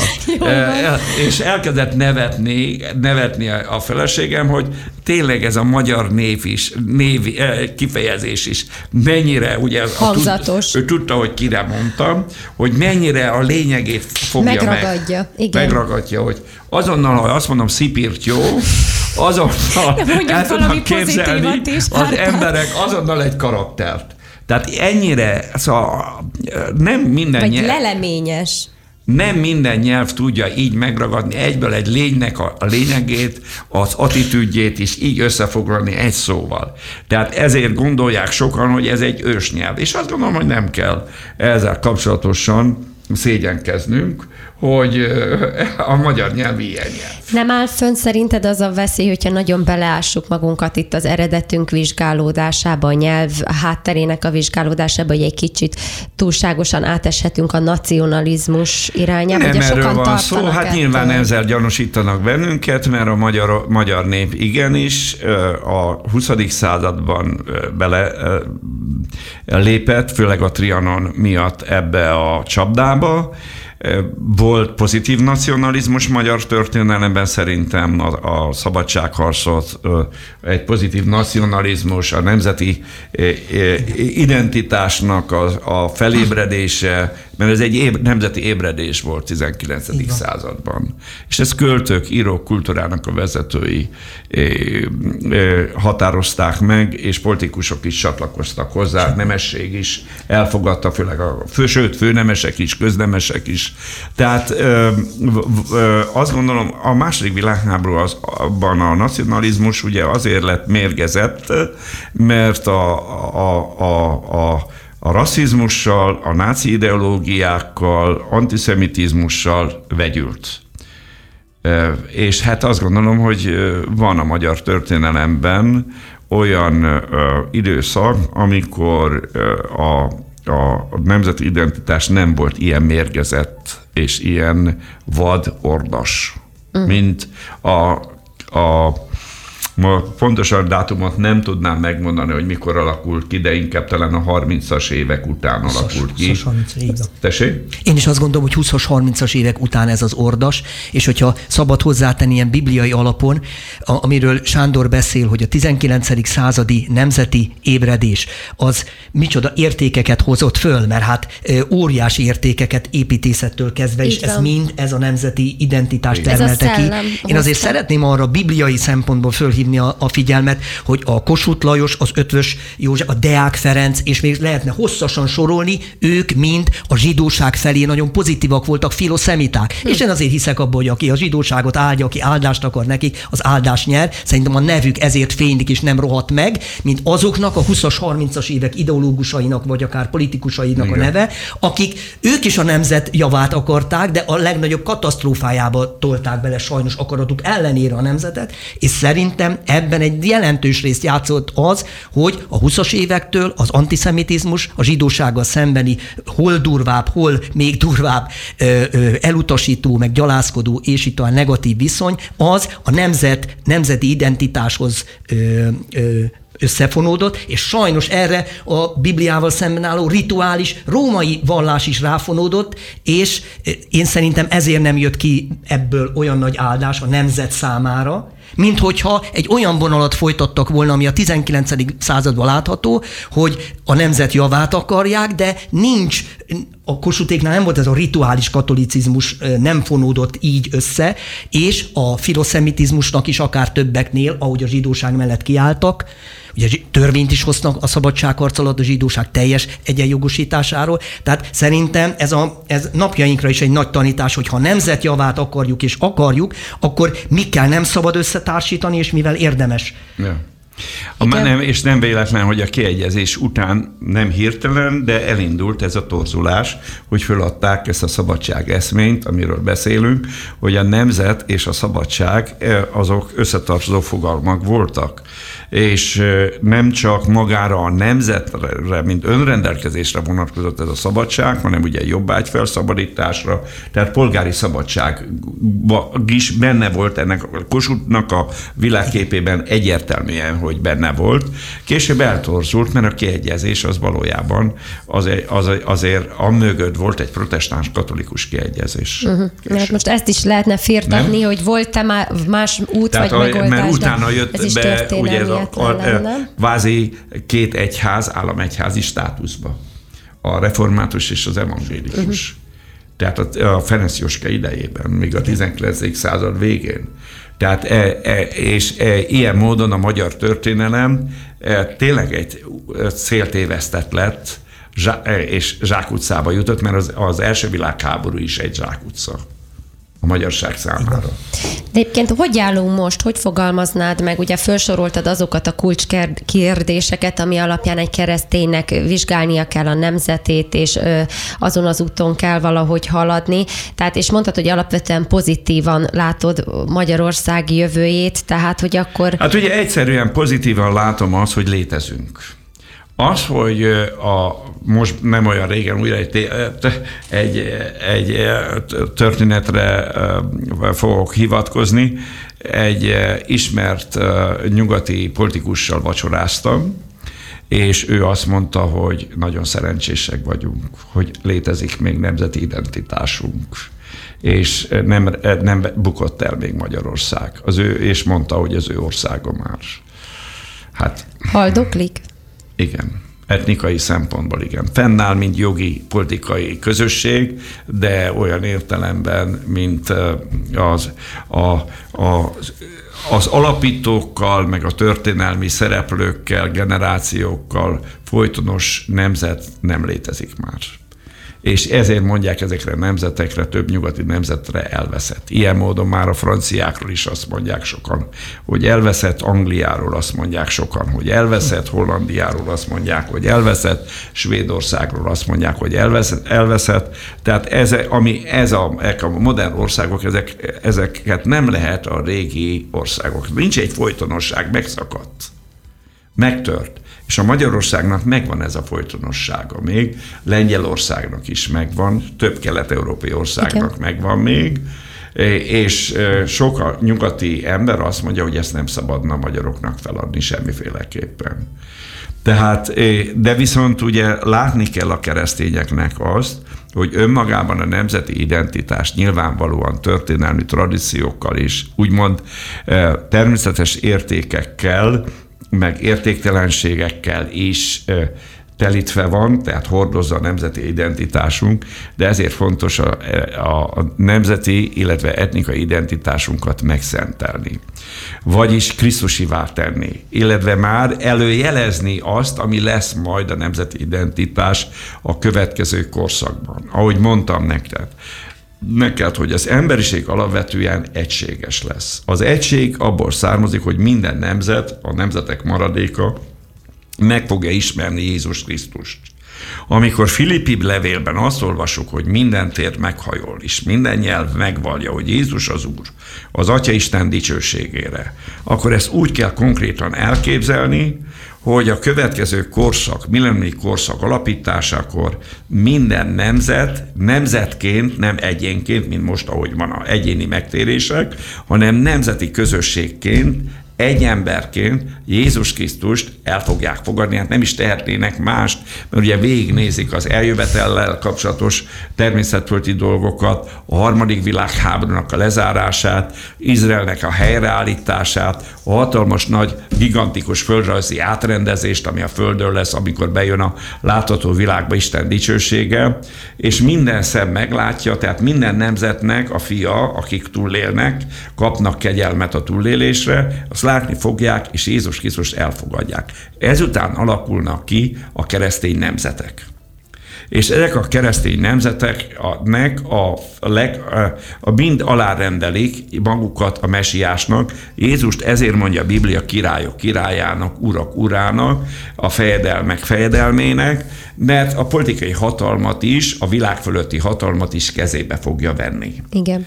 De viszont látjuk, hogy az állam nem szűnik meg, az erőszak szervezet része megszűnik, a katonaság elsősorban, de a közigazgatási része az nyilvánvalóan megmarad, meg a politikai része az államnak, mert Biblia beszél arról, hogy a királyok viszik be a dicsőségüket és a, a, az áldozatukat a, a, a, a Sionba, a megdicsőlt Jeruzsálembe, Valamint látjuk, hogy a nemzeteknek az Isten tiszteleti rendtartása, a sabátnak a megtartása, mert szombat lesz a következő korszakban a nemzetek számára az ünnep, és a fő ünnep ugye a sátorok ünnepe lesz. Nyilván ez is, meg más is a közigazgatást feltételezi, és a közigazgatásban meg lesznek a tisztségek, pozíciók, stb.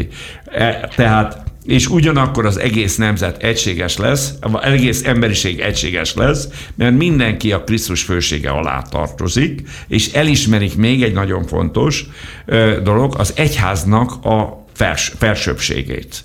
Tehát az, amit a katolikus egyház a történelemben akart megvalósítani, az egy elsietett rossz, mondanám tors, degenerált kísérlet volt, hogy ugye a katolikus egyház uralma alá akarta helyezni, és helyezte uh-huh. is, meg Az kell mondani. A különböző királyságokat, és ezek fölé ültette a császárt, aki felügyelte a királyságokat. Ez volt a, a feudális rendszernek a leglényegesebb része. Na most ez, ez ugye azért nem eh, működhetett jól, mert hát a pápával az élen mindenki bűn uralma alatt ez csak volt. Jézus Krisztus működik. Eh, és ez, ez ugyanolyan, eh, nem hogy ugyanolyan rosszat hozott létre, mint el, az előző korszakok, hanem szinte sok több területen rosszabb dolgokat hozott ki, mint ahogy mondtuk, hogy a vallási intolerancia bizonyos sztyeppei népeknél nem volt ekkora, mint utána lett. Hm. Tehát a keresztényeknek ezt kell nézni. Meg kell krisztianizálni kell a nemzeti identitásunkat, a népek barátságában hinni kell, az emberiség testvériségében hinni kell, az ember felebaráti szeretetet támogatni kell, harcolni kell az antiszemitizmus, rasszizmus, minden übermencs, nemzeti felsőbbrendűség, kevésség, gők, felfuvarkodottsággal szemben, és értékelni kell a más nemzeteknek a kiválóságát, értékét, akkor meg vagyok róla győződve, hogy a keresztények nem kerülnek bele abba a történelmi csapdába, amiről itt utaltunk, főleg a második világháború előtti időszak, meg ami ugye a holokauszban manifestálódott, és ezt ebből nekünk le kell vonni a tanulságokat, és ezt el kell kerülni. Tehát egységes lesz a nemzet, lesz globalizmus is, és lesz hazafiság is. Tehát valahogyan ezt a kozmopolita és, és hazafiságot mind a kettő, ö, ö, ö, ö, hogy mondjam, magatartást Krisztus centrikussá kell tenni. Hmm. Ez már a zárszó, hiszen elrepült, lejárt a műsoridőnk. Hát azt gondolom nagyon sok hasznos, inspiratív információt, üzenetet hallhattunk tőletek, úgyhogy nagyon hálásak vagyunk. Szerintem mondhatom az egész hallgatóság nevében, hogy itt voltatok. Köszönöm szépen. Én is köszönöm. Köszönjük szépen. Búcsúzunk, kedves hallgatók, a mai középpont ezzel véget ér. Köszönöm a munkatársaknak és a közreműködés Csermák Debora szerkesztőnek, Szobota Zoltán főszerkesztőnek, Kamer Jonatán technikusnak. Ah, hallgassátok továbbra is a Hitrádiót, mi még itt folytatjuk a beszélgetést. Viszont hallásra.